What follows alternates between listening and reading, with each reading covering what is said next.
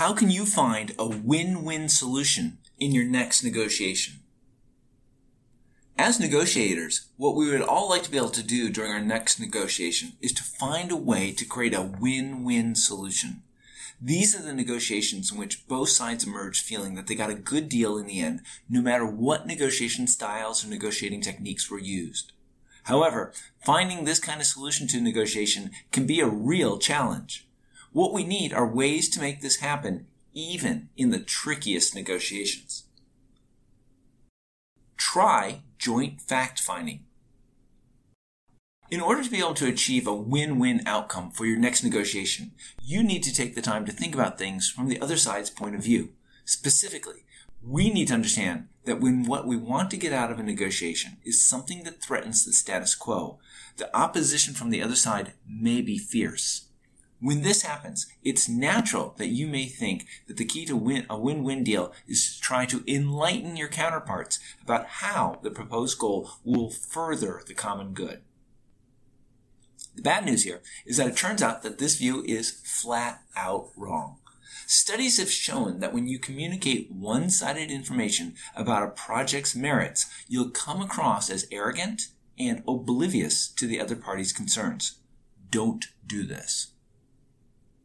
A different way to go about doing this is to hold a joint fact finding process. This will end up providing a better path to a win-win solution. This type of process begins by involving negotiators in a collaborative exploration of a project's merits during its earliest stages. Outside experts can lend a help before everyone else begins taking sides. In situations where parties are likely to disagree about a fundamental issue at stake, getting some outside help for an unbiased view of the facts can be an important first step towards reaching a win-win deal.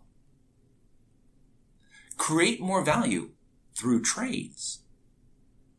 When we're in a negotiation and we're trying to figure out how we can create a win-win solution for both sides, one promising strategy is to look for ways to find more value through trades.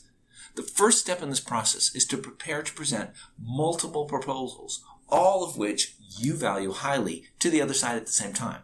Their reactions to these proposals will help you better gauge their preferences across multiple issues. Your next step needs to be to ask lots of questions to directly assess their interests while at the same time revealing your own.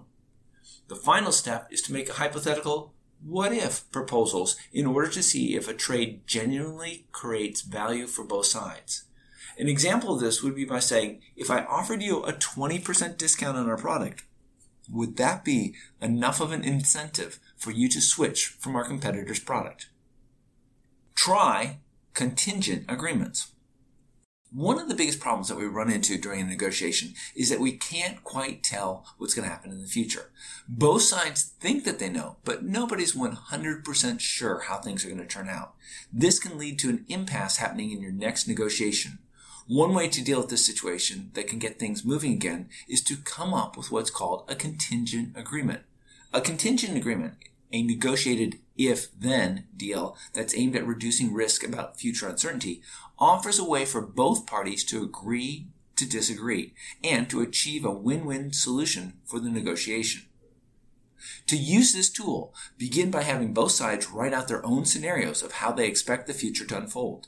Once you have this, you can then negotiate ex- expectations and requirements that seem appropriate to each scenario. The last thing that you're going to want to do is to include both the scenarios and the negotiated repercussions and rewards in your contract. What all this means for you. The goal of any principal negotiation is to find a way to create a deal that both sides view as being win-win this type of deal is one in which everyone believes that they got what they wanted to get out of the negotiation. The problem that most of us run into is that these types of deals can be very difficult to create. However, it turns out that there's a number of techniques that we can use to turn our next negotiation into a win-win scenario.